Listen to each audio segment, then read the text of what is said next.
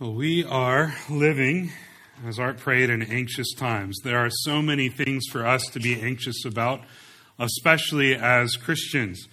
Uh, we worry who will win the next presidential election. We worry will the church in America begin to face outright persecution.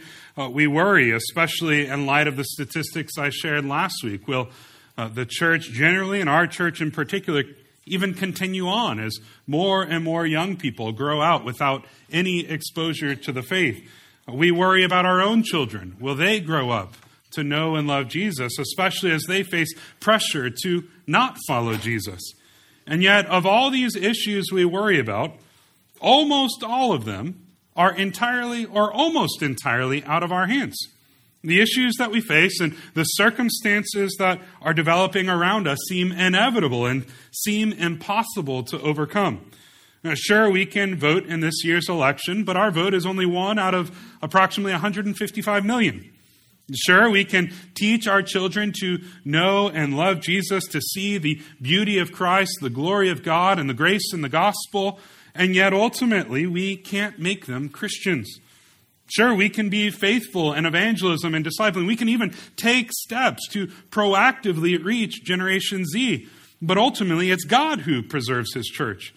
And the impossible situations we face are only likely to increase as Christianity continues to lose influence in our culture. And so we face questions like what do I do when my employer asks me to compromise my conscience or lose my job? What will I do when someone I love asks me to use their preferred pronouns? What will I do when someone I love asks me to attend a marriage, a wedding to someone of the same sex? Now, I know these questions are not simply abstract and theoretical for many of you. Some of them are already facing questions just like these. And in our anxious age, we're going to face many impossible situations just like this. The question I want to ask this morning is what are we to do? What are we to do when we face the impossible? Last week, we began our sermon series in the book of Daniel that we're calling Living in Exile. And we said this is not the first time that the people of God have experienced such a radical shift in cultural influence and political power, but rather the exiles of Judah in Daniel's day experienced a similar and likely even more drastic and dramatic disorientation as they were taken from Israel into Babylon, where the Babylonians had different cultural customs, different moral norms, different religious convictions, and they had to figure out how to live faithfully in that place. And it's in the midst of circumstances like this that the book of Daniel taught them and teaches us how to live faithfully and hopefully in exile in a world and a kingdom that's not our own, in view of our God who never changes and is sovereign over all the nations. And so today, as we continue through Daniel, we'll see particularly in Daniel chapter 2 what we are to do when we face impossible situations. And we'll see that this text is tailored to teach us that we must depend upon God for wisdom to face the impossible. And we'll see in particular four reasons that we must depend upon God for wisdom to face the impossible. First, because even the greatest human wisdom is insufficient, because God is the source of all wisdom, because the kingdom of God, only the kingdom of God, will last forever, and because our dependence displays God's glory. But before we dive into God's word, let's pray for his help. Father, we do confess that many of us are anxious about many things. So, as we come to your word this morning and feel overwhelmed by the situations and circumstances we face, we pray that you would give us hope, you would give us faith, you would give us wisdom for how to navigate them. And teach us to depend upon you, teach us to abide in you, and most importantly, teach us to treasure Christ. And so, Lord, as I preach your word, I ask that you would help me to preach your word clearly, faithfully, and passionately. So, as we come from this place, we would see that Jesus is wisdom personified. And we would come to depend upon him for all the wisdom we could ever need. We ask all this in the name of Jesus. Amen. Well, if you've not turned there yet, I invite you to open your Bible to Daniel chapter 2. If you don't have a Bible with you, uh, please use the Bible uh, under your seat or the seat next to you. Uh, you can follow along there. If you're not familiar with the scriptures, Daniel chapter 2 is found on page 737 of our community Bibles. You'll be looking uh, for a big, bold number 2. That's a chapter. And if you don't have a Bible, uh, please consider this our gift to you. We would be delighted for you to engage God's Word, not just today, but every day throughout the week. Perhaps consider reading the Gospel of Mark so that you would learn about who Jesus is and what he came to do. Now, today, for the sake of time, I'm not going to be reading our passage in its entirety, but simply summarizing it along the way. And so I'd encourage you uh, to follow along as best as you can. But then this afternoon, this evening, uh, some other time, find a time to read Daniel 2 uh, to see that what I was saying today is actually grounded in the scriptures. Uh, but once you've found Daniel chapter 2, take a moment to quietly prepare your own heart to receive God's word. Uh, you know what anxieties and burdens you're carrying this morning. You know where you need wisdom. Ask that God would speak the words you need this morning.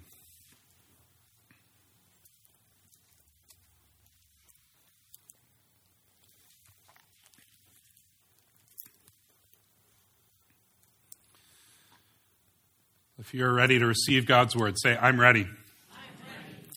Oh, wonderful. In verses 1 through 11, we see first that we must depend on God for wisdom to face the impossible because even the greatest human wisdom is insufficient. Even the greatest human wisdom is insufficient. As our chapter opens, we learn that King Nebuchadnezzar is a relatively young king. He's only in the second year of his reign. And he is troubled by a dream that he's having night after night after night. And he is so alarmed by this dream, actually, that he can't even sleep. And why would a dream trouble a king so much? Well, one commentator explains in Babylonia, people believed that the gods often spoke through dreams. It must be an important message then if the dream comes back night after night. And yet, Nebuchadnezzar doesn't know what the dream means. And so, a king in his position did what all kings would do he summons all the enchanters, all the magicians, all the astrologers, all his wise men to come and interpret the dream for them. And they are only too happy to oblige him, respectfully wishing that he, as king, would live forever and requesting him to tell them the dream so that they can then tell the interpretation. However, to the absolute horror of these wise men, King Nebuchadnezzar refuses. And He tells them they need to tell him both the dream and its interpretation. And then he even raises the stake. He says, If you can't tell me the dream and its ter- interpretation, you'll be torn limb from limb. You'll be put to death. But if they do, they'll receive gifts, reward, and great honor. Yet, even after the stakes are raised, even after their lives are threatened, they say, This is impossible.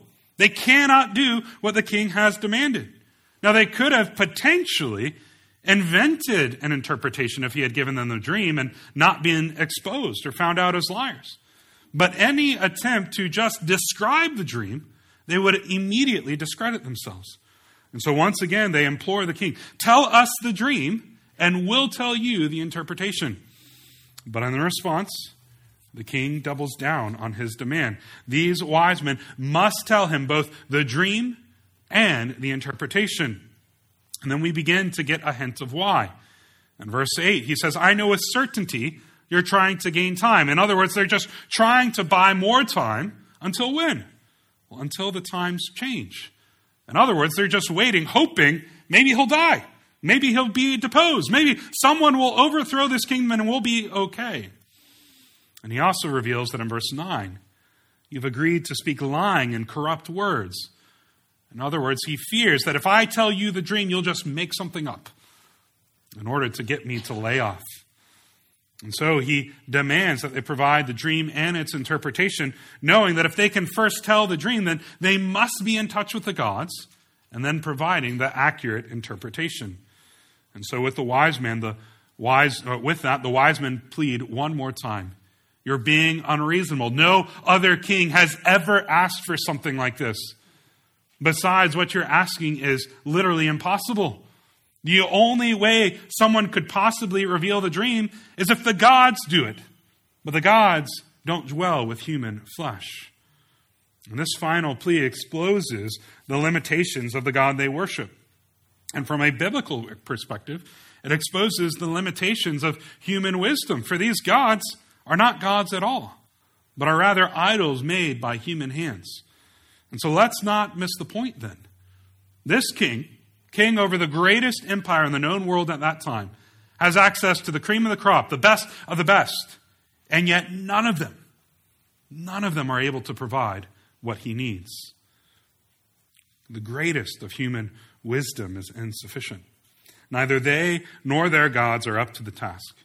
But in contrast with these Babylonian gods whose dwelling is not with flesh, the God of Israel, the God of Daniel, is the one who promises to dwell with his people. And if we were to fast forward 500 years or so, we would see in the Gospel of John that Jesus is identified as the one who was with God from the very beginning and who is God himself. And he is revealed then as the Word made flesh, as wisdom personified. Uh, the God we worship, like Babylonian gods, is transcendent and set apart. He is utterly different. He does not dwell in houses made by human hands, and yet, at the very same time, unlike the B- Babylonian gods, our God is also accessible, knowable, dwelling with us. And in fact, He has not only dwelt among us, He has become one of us. And this is why we must depend upon God for wisdom to face the impossible. Because even the greatest human wisdom is insufficient, especially when we compare it to the wisdom of our infinite, eternal God who has entered into our finite human experience. And yet, just like the Babylonians, far too often when we face difficult circumstances and possible situations, our go to is not the wisdom of God, but it's the human wisdom.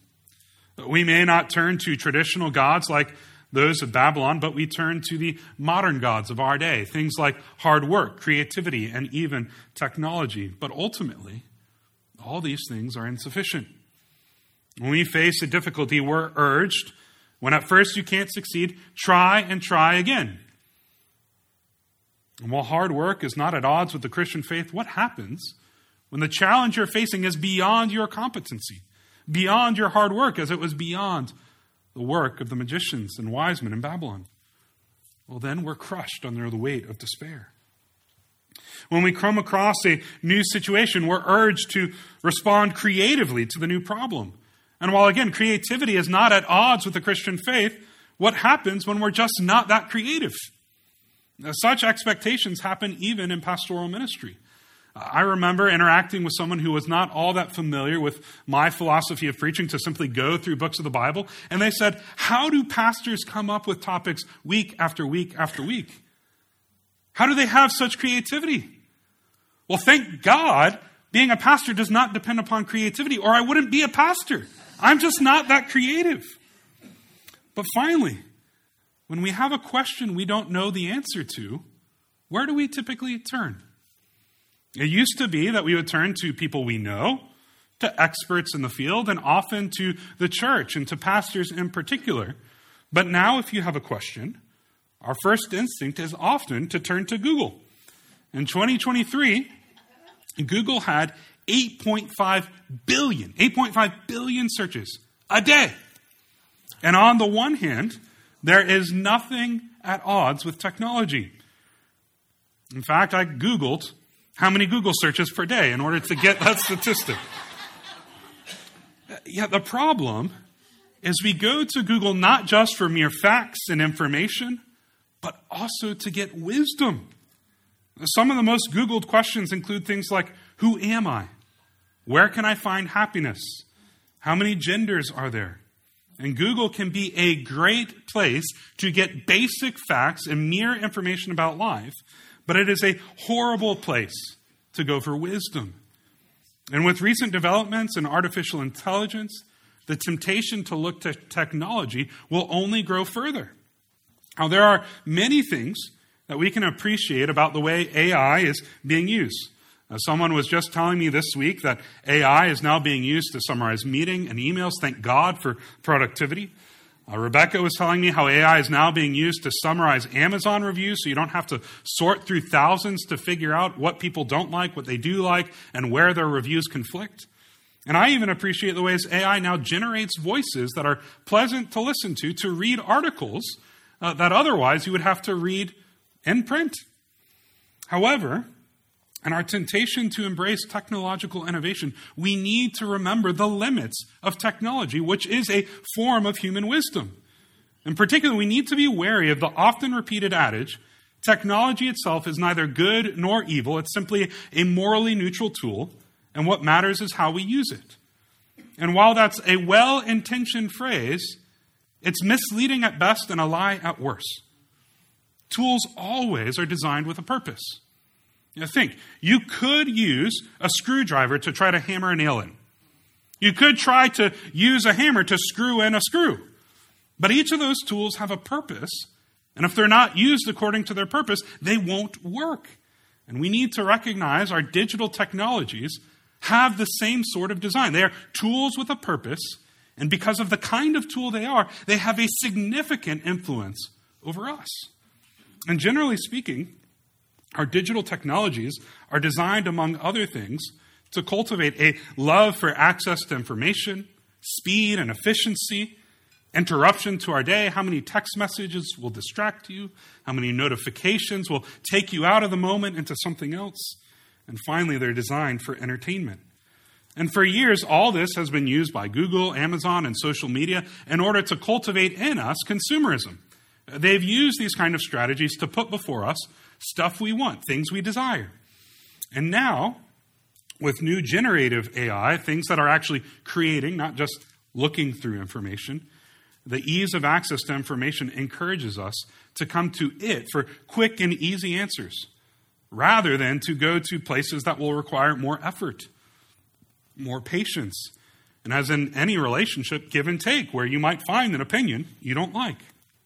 For example, uh, ChatGPT, an artificial intelligence released in November of 2022, was specifically designed to handle a wide range of conversational tasks and to generate responses both to questions and simply to prompts that mimic a human response. And so now people can turn to ChatGPT, not just Google, to get not just a curated list of highly visited and relevant websites, but also to simply get succinct and even substantive answers to their questions that mimic the response of a real person. But there are some significant problems with ChatGPT, even though it often cranks out surprisingly good answers. First, uh, when it comes to things like medical guidance, it'll tell you, I'm not a doctor. You should go see a doctor in order to be evaluated.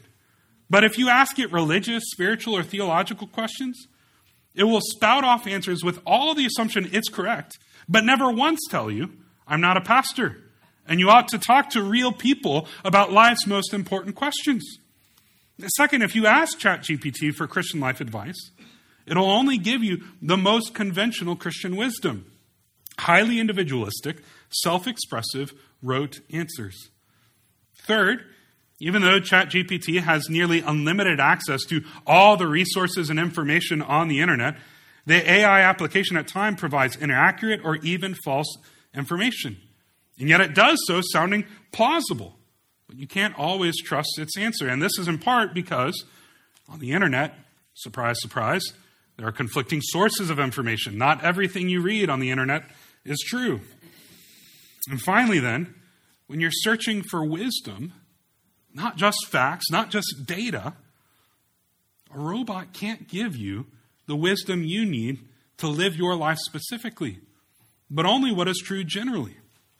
For example, ChatGPT might be able to tell you, as Christian parents, we're all trying to balance law and grace. On the one hand, we want to teach our children to obey God's word, to honor us, and to respect all authority, and to understand that a failure to do so leads to consequences. On the other hand, we recognize that our children aren't capable of obeying God's law apart from God's grace and the work of the Spirit. And so we want to teach them to obey God in dependence upon His grace, out of love for God, and in response to God's love for us, not merely to conform to a standard we fear. But consider this symptom. You have a rebellious teenager. What are the underlying causes for that? Are they rebellious because you've never disciplined them? You've leaned into grace so much they've never been taught that actions have consequences and so they live however they please? Or are they rebellious because you've leaned the other way and you've been so rigid and authoritarian that they've never learned to love God's word, but instead have come to hate God's law? Or does their rebellion have nothing to do with your parenting whatsoever?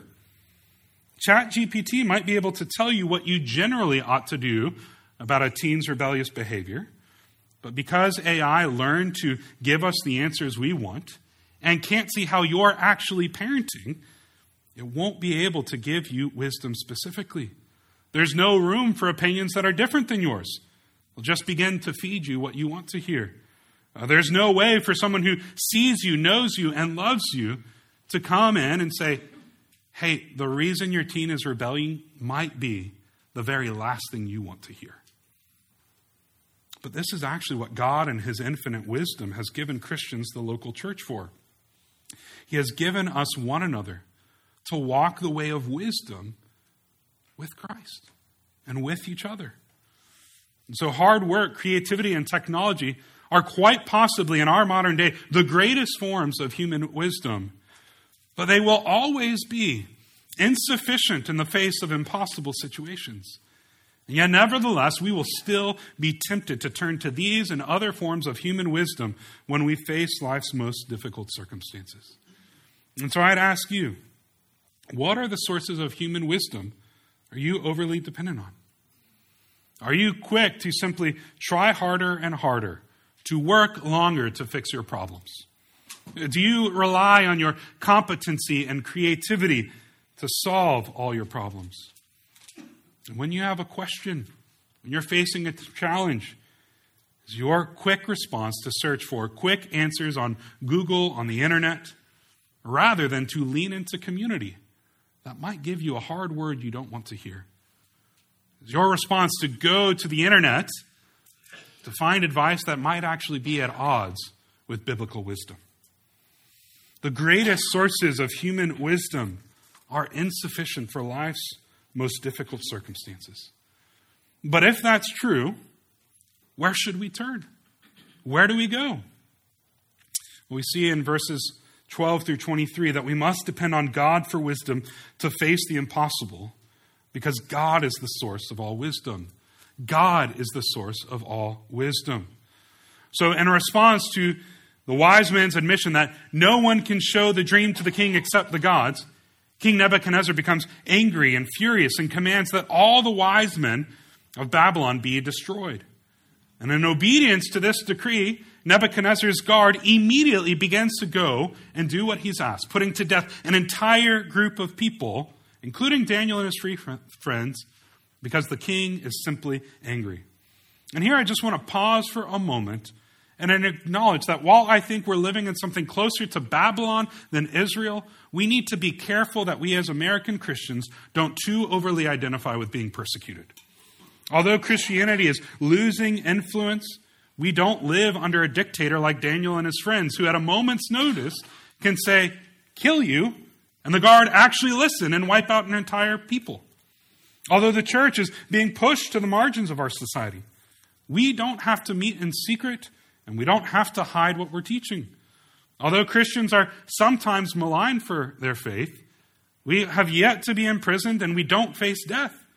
And so while we are increasingly experiencing marginalization, our experience is unlike the people of Daniel in some very real ways. And it's unlike our brothers and sisters in Christ who are persecuted all around the world, who are forced to meet in secret and are risking their very lives to profess faith in Christ.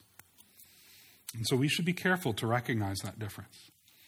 But that being said, once Nebuchadnezzar's order goes out, uh, the captain of the king's guard, Arioch, comes to Daniel's door and begins to say, We're going to put you to death. And Daniel, in the face of such danger, remains calm, cool, and collected. As our passage says, he exercises prudence and discretion. Daniel is the exact opposite of Nebuchadnezzar. And I think we can all agree that if we have the choice of what kind of human leader we want, We want men like Daniel, patient, wise, and steady, not men like Nebuchadnezzar, brash, arrogant, and impulsive. And so, with wisdom, Daniel asked the captain of the king's guard, Why is the king's command to kill all the wise men so urgent? We don't get to hear the conversation, but Captain Arioch explains. And Daniel somehow gets audience with the king, says, I'll provide the dream and its interpretation, but give me some time. And oddly enough, the king agrees this time. And so now, with the permission to find the dream and its interpretation from his God, Daniel immediately goes to his friends and he asks them to seek the mercy of God concerning the mystery of the king's dream, so that they and all the wise men would not perish. In other words, Daniel's first instinct in the face of such an impossible situation that everyone else has failed is to go to prayer and to call his friends to pray with them, trusting that God in his mercy will answer their prayer. And God does. He reveals the mystery to Daniel. And before we move on, I just want us to notice again Daniel's very first instinct in, the pos- in an impossible situation is to pray. Yet, sadly, for so many of us, prayer is our last resort. Prayer is what we do only when we've come to the end of our rope, only when we've tried everything else and realized there's nothing we can do. Let's just think about some of the anxieties I mentioned earlier. We worry about whether the church will persevere in America. But how often have we prayed that God would preserve his church, that the church would persevere and even experience revival? We worry about whether our church will reach the next generation, but how much time have we spent praying that the Lord would use our church to reach the next generation and even to send Christians from the next generation to join us? We worry about what to do when someone asks us a question that would compromise our conscience. But how much time have we spent praying to the Lord, asking for wisdom to face such situations? And the answer for some of you, I know, is incredibly encouraging. You spend countless hours praying about these things, praying on your own, praying with your spouse, praying with others. Yet many of us, I'm concerned that our prayerlessness reveals our independence from God rather than our dependence on Him. I'm concerned we view prayer as an optional add on to ministry rather than to see prayer as the essence of gospel ministry, which is why one of our church's values is to be dependent on the Spirit. Uh, we aim to depend upon the Holy Spirit to empower and direct our ministry. And one of the most significant ways that we can depend upon the life giving Spirit is through being constant in prayer. But I'm haunted by this quote I found in Ray Ortlund's little book, The Gospel. I know of only one infallible way to get a church praying and to keep praying for the power of God to come down. We need to fail. And we need to fail so badly and so obviously that we find out how much we really do trust ourselves rather than God. And listen, if we need to fail in order to bring us to our knees in dependence upon God, then I welcome us failing as a church in that way. And yet, as our pastor, I would spare us that sorrow. And so, one particular practice I want us to consider is simply attending our church's prayer meeting.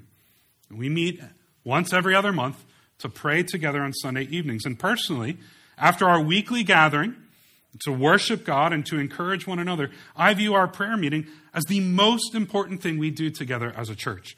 And the reason is because that's where we come together as a church to express our dependence upon God, to recognize that unless He builds the house, we labor in vain. Now, I recognize there are all sorts of legitimate reasons for people to miss a prayer meeting. Uh, maybe the kids are sick and they need your care. Maybe family is in town that weekend and you need to be present with them. Maybe your non believing neighbors are only available that Sunday for dinner. Or maybe your pastor scheduled the next prayer meeting for Super Bowl Sunday, an oversight that we will correct tomorrow. But one possible reason we need to consider personally is that we might say with our lips that prayer is essential to gospel ministry. But our life reveals we don't actually believe that. And so, consequently, we don't prioritize prayer appropriately. The pastor and blogger Tim Challies puts it this way Few people want to be a part of a church that doesn't pray, but few people want to attend a prayer meeting. You should ponder this conundrum.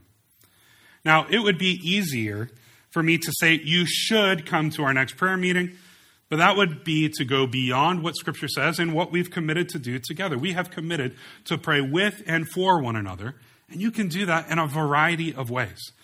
And at the end of the day, while it would be easier, it would also be more burdensome to simply follow a list of rules. And our God doesn't simply want our behavior, He wants our hearts. And so instead of simply urging us all to come to the next prayer meeting, which I would be delighted if we all did, but instead of doing that, I want to invite each of us to consider our prayer life and what it reveals about our heart. And here's some questions to help with that. Have I given prayer the priority it deserves in my life personally? Why or why not? Have I given prayer with others the priority it deserves? Why or why not?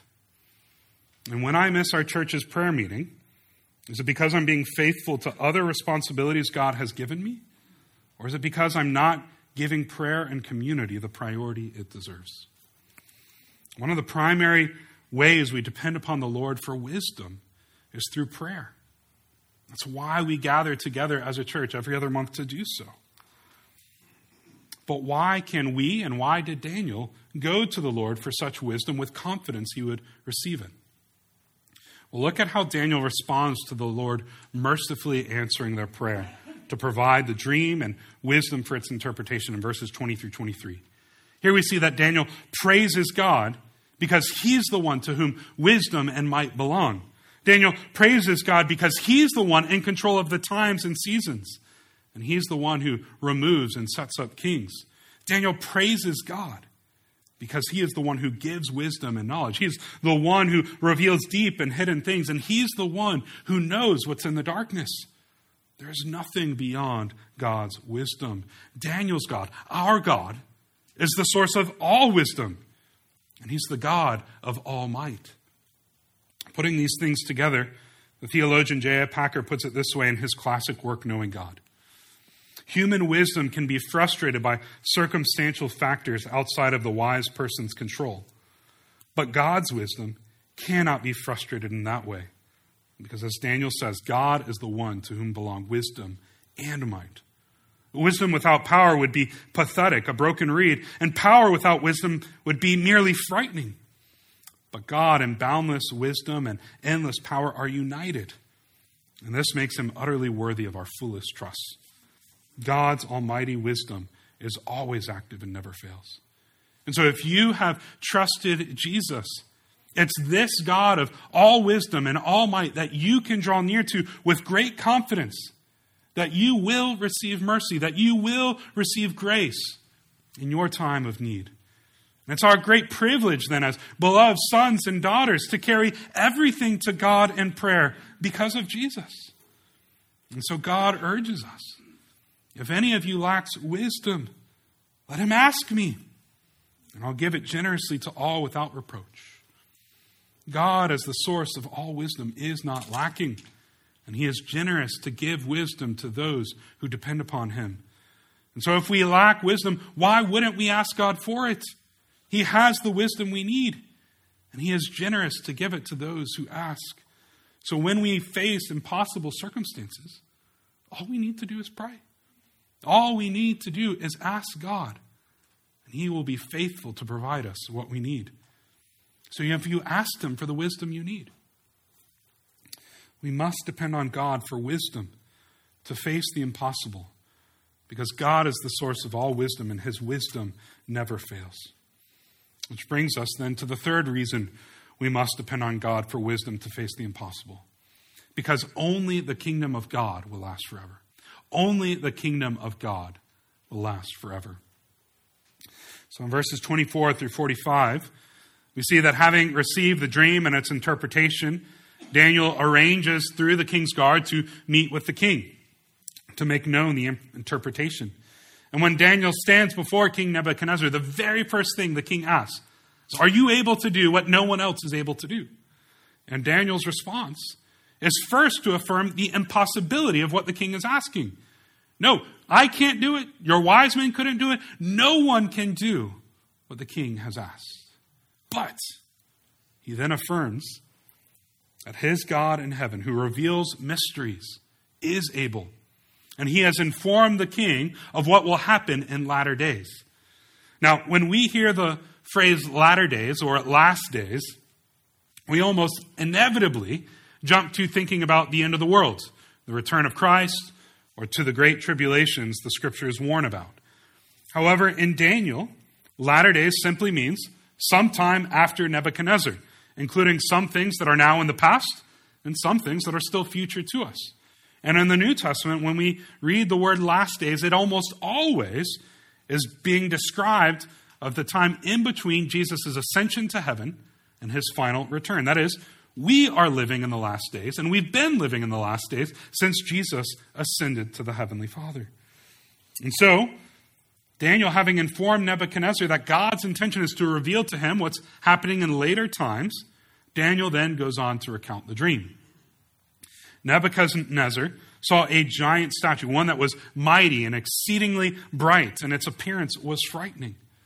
The head was pure of gold, and then the chest and arms were made of silver, and then the lower body was made of bronze, and then the legs of iron, and the feet mixed iron and clay. As Nebuchadnezzar looked on this statue, he saw a stone that was not cut by human hand strike the statue on its feet. When it struck it, the statue fell apart, falling upon the stone, being smashed to pieces like chaff and blown away to the wind, never to seen again. However, that stone that struck the statue's feet becomes a great mountain and fills the whole earth. And so we can begin to see why Nebuchadnezzar might be afraid and alarmed by this statue, by this dream. If the statue represents him, he may be wondering Am I about to come to an end? Is someone about to kill me? Is my kingdom about to be overthrown? And so now, Daniel has miraculously revealed the dream through God's power and wisdom. He then also provides the interpretation. It's not the whole statue that represents the king, but rather the head of gold that represents King Nebuchadnezzar. And Daniel actually calls this king a pagan king, the king of kings, the one who has the kingdom, the power, the might, and the glory, and the one who rules over all the children of man, the beasts of the field, and the birds of the heavens. And yet, for all this elevated language applied to a pagan king, he also points out the fact that there's still a king greater. Notice it's the God of heaven who has given him all these things. It is the God of heaven who has made Nebuchadnezzar the ruler of all. As great as Nebuchadnezzar is, he's the head of pure gold. There's still a king greater than him. Then Daniel moves on. The silver portion of the statue represents a second king that will come after him, but it will be inferior to his kingdom. And then the bronze portion represents a third kingdom, which will rule over all the earth. And then the iron portion represents a fourth kingdom that will be as strong as iron, crushing all sorts of things, and yet it will be a divided kingdom. Even as the toes were mixed with clay and iron, this kingdom, as strong as it is, is divided and fragile. And then finally, in the days of those kings, God will set up a kingdom that will never be destroyed. But in fact, just as the stone destroyed all the kingdoms that preceded it, this heavenly kingdom of God will bring to an end all earthly kingdoms. And it, and only it, will last forever. Now, last week I warned us that one of the erroneous ways for us to read and interpret the book of Daniel is to make it the subject of our debates. And already here in chapter 2, we are tempted to do that. There has been endless debate about which earthly kingdoms correspond to the silver, bronze, and iron.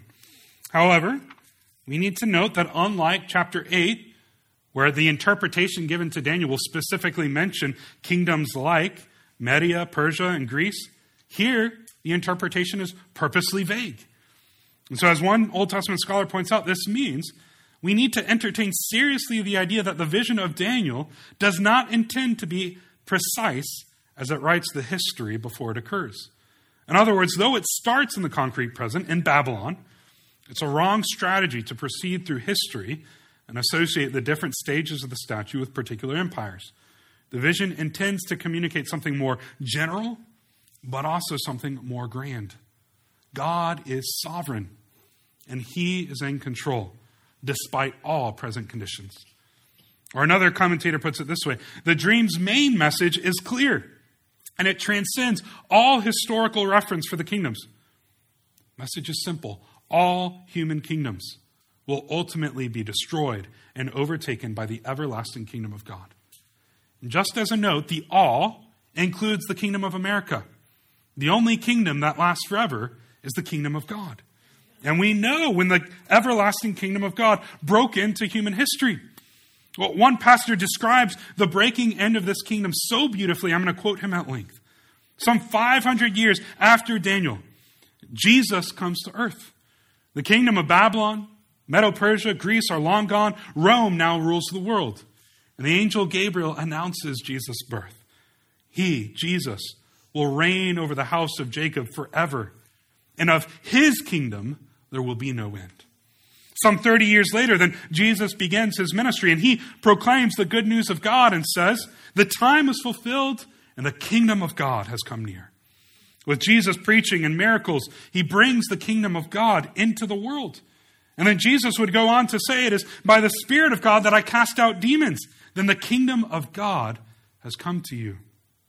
And yet, just as it was that the stone crushed the statue and then grew into the mountain, filling the whole earth, the kingdom of God does not come fully in Jesus' lifetime. The Roman kingdom is still in charge. In fact, when Roman soldiers crucified Jesus, it looks like the kingdom of God has failed. But the sovereign God can turn even defeat into victory. He raises Jesus from the dead. And when the disciples meet the risen Lord, they ask him, Lord, is this the time? When we'll receive the kingdom of Israel? And they don't realize yet that God's kingdom will come in two stages. The first stage, the already of the kingdom of God, when Jesus comes at his first coming. And the second, the not yet, the fullness of God's kingdom when Jesus comes again. And so Jesus replies, It's not for you to know the times or periods that the Father has set by his own authority. And so instead of satisfying their curiosity about when the fullness of the kingdom will come, he instead gives them a mission. You will be my witnesses in Jerusalem, in Judea, and Samaria, and where? To the ends of the earth. The kingdom of God begins to spread to the ends of the earth. Sounds just like the stone in the dream, doesn't it? The stone that struck the statue becomes a great mountain that fills the whole earth. And as a matter of fact, Jesus also sees himself as the stone. At one point, Jesus asked the people, Have you never read in Scripture? The stone that the builders rejected has become the cornerstone. And the one who falls on this stone will be broken to pieces. It will crush anyone on whom it falls. In the dream, the stone struck the feet of the statue and crushed them. And then the whole statue toppled and fell on the stone and was broken to pieces. The stone is Jesus. But when it begins to grow and fill the whole earth, it's also his kingdom. The kingdom of God, the kingdom of Jesus Christ is coming. It will replace all human kingdoms. And although there are still human kingdoms that can be cruel, that can be evil, the good news is this the kingdom of God that has come with Jesus' first coming will come in perfection at his second coming. Just before Jesus was crucified, he told the high priest, From now on, you will see the Son of Man seated at the right hand of power and coming on the clouds of heaven. And even now, Jesus is seated at the right hand of the Father, ruling his church from his heavenly throne. And when Jesus comes again, his kingdom will replace all earthly kingdoms, and it will fill the whole earth. Then, as we read in Revelation 11 15, the kingdom of our world has become the kingdom of the Lord and his Messiah. He will reign forever and ever. So, dear brothers and sisters, why would we want to go anywhere else for wisdom? Though his kingdom may appear small, fragile, weak, insignificant, like it's even failed, his kingdom will grow.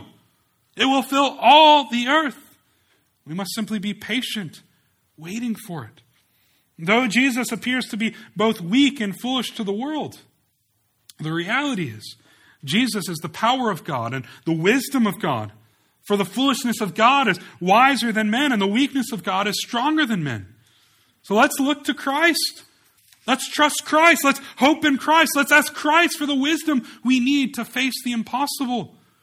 Because only Christ can give us what we need. Only Christ and His kingdom will last forever. His kingdom is already here. It is advancing and it will prevail. It shall not fail.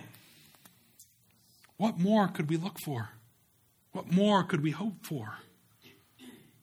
If you're not a Christian this morning, you've never repented of your sin and trusted in Christ, I want you to understand that all the kingdoms of the earth will fall.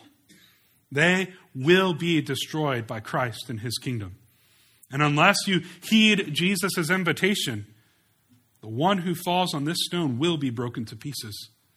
It will crush anyone on whom it falls. That is your end if you do not respond in repentance and faith. But that doesn't have to be the end of your story. When Jesus announces his kingdom, he says, Repent, for the kingdom of God is at hand. And so if you'll turn from your sin and trust in Christ, you can be transferred from the kingdom of darkness into the kingdom of marvelous light. You can be transferred from the kingdom of this world that will come to an end and be transferred to the kingdom of Christ that will last forever. That's what Christ came to do for you. Through his perfect life, through his death in your place, and through his victorious resurrection from the grave, he came to bring an everlasting kingdom, and he invites you to be a part of it. And so I'd plead with you if you don't know Jesus, or maybe you're not sure whether you know Jesus, then don't let your end be destruction. Instead, talk with someone today, talk with me or any of our members after the service. We would love to make sure that you know whether you're in his kingdom or out. And we would love to help you see how you can be a part of Christ and his kingdom forevermore. We must depend on God for wisdom to face the impossible because only the kingdom of God will last forever. And finally, we see in verses 46 through 49 that we must depend on God for wisdom to face the impossible because our dependence displays God's glory. Our dependence displays God's glory. In response to hearing Daniel share the dream and its interpretation, Nebuchadnezzar's alarm washed away. The, the dream didn't mean that his kingdom is about to be overturned. In fact, he's the best kingdom, he's the gold. And the dream is only meant to tell him that there is a kingdom greater than his, God's heavenly kingdom. And so now that his alarm is gone, Nebuchadnezzar recognizes that Daniel's God is the God of gods and the Lord of kings and a revealer of mysteries. Now, we'll see as the story continues that this doesn't mean that Nebuchadnezzar is converted here. As a good polytheist, Nebuchadnezzar is more than willing to acknowledge the power of foreign deities. And yet, nevertheless, because Daniel depended on his God and gave God the credit for all that he had done, the glory of God was put on display for this pagan king. And Nebuchadnezzar was willing in this moment to testify to the wisdom and power of the God of Israel, of our God. Further, Daniel's even honored for what God has done through him, leading to him getting a promotion. He's now in the court of Babylon, reigning over all Babylon, second to the king. And he even gets his friends promotions. They're going to be authorities throughout the provinces of Babylon. And though Scripture promises that God will get glory, it never promises that we'll receive the same honor that Daniel and his friends did. In fact, we may not. Daniel and his friends didn't always. However, when we do depend on God, when we ask God to do only what he can do, and then he comes through, it displays his glory. And this is what we are created for. The very purpose of every one of your lives is to give glory to God. That's why we were created. And so when we depend upon him, we actually are fulfilling the purpose of our lives. We're displaying His glory when He comes through. And so I'd ask you this morning what are you currently asking God to do that only He can do? Something that only God can do so that it would demonstrate your dependence on Him and as a result display His glory. And when God does come through, when God does work in you and through you, when God answers your prayer, do you take credit for yourself, or like Daniel, do you give God the glory? Because at the very core, when we depend upon God, our dependence displays his glory. And so while living in exile, living in a world that's not our home, in a kingdom that's not our home, because our home is in heaven, because our home is the kingdom of God that lasts forever. The reality is, we're going to face seemingly impossible situations, and we will not be able to handle them on our own. And so instead, we must depend on God for wisdom to face these impossible situations. Because our dependence displays God's glory. Because only the kingdom of God will last forever. Because God is the source of all wisdom. And because even the greatest human wisdom is insufficient. And so, as we conclude our time together in God's Word, I want to invite you to consider what God has been saying to you through His Word. And as always, I hope this isn't the last time you think about that, but maybe even over lunch or dinner or throughout the week, you talk with people about what God was stirring in you through His Word. Perhaps these questions would help. What sources of human wisdom are you overly dependent on? Hard work, creativity, technology, something else? Whatever it is, confess your dependence on human wisdom rather than on God, and He will show you mercy. Second, how can you give greater priority to depending on God for wisdom through prayer? Whatever that is, commit to doing it. Commit to coming to our next prayer meeting. Commit to pray through our church directory. Commit to ask God for wisdom where you're lacking it. Commit to ask God to be merciful in the situations you're anxious about. Third, how does the already but not yet nature of the kingdom of God give you hope in the present? Ask today that God would help you to remember that all the kingdoms of this world will fall and that only his kingdom will last forever. A kingdom that you're a part of if you're in Christ. And finally, what are you asking God to do that only He can do as a demonstration of your dependence and as a display of His glory? Hope in Christ and trust in Christ enough to ask Him to do what only He can. Let's take a moment to consider what God is saying to us through His Word.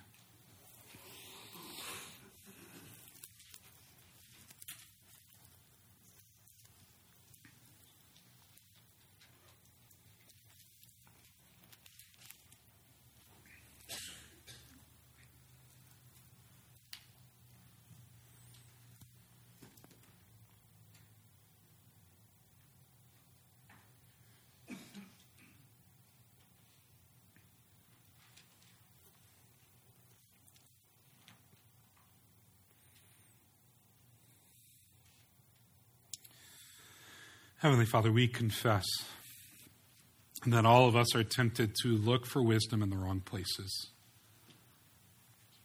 And so we ask that by your Spirit, you would help us to depend on you instead. Give us the wisdom we need to be faithful to you, whatever situations we face, so that Christ would be glorified.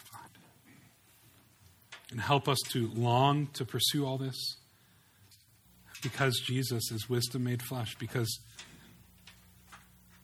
Jesus is how you dwell with us. Because Jesus has purchased all that we need through his life, death, and resurrection to pursue life and godliness and faithfulness to you. So please help us to depend on you, trusting you to do what only you can do. In the name of Jesus we pray. Amen.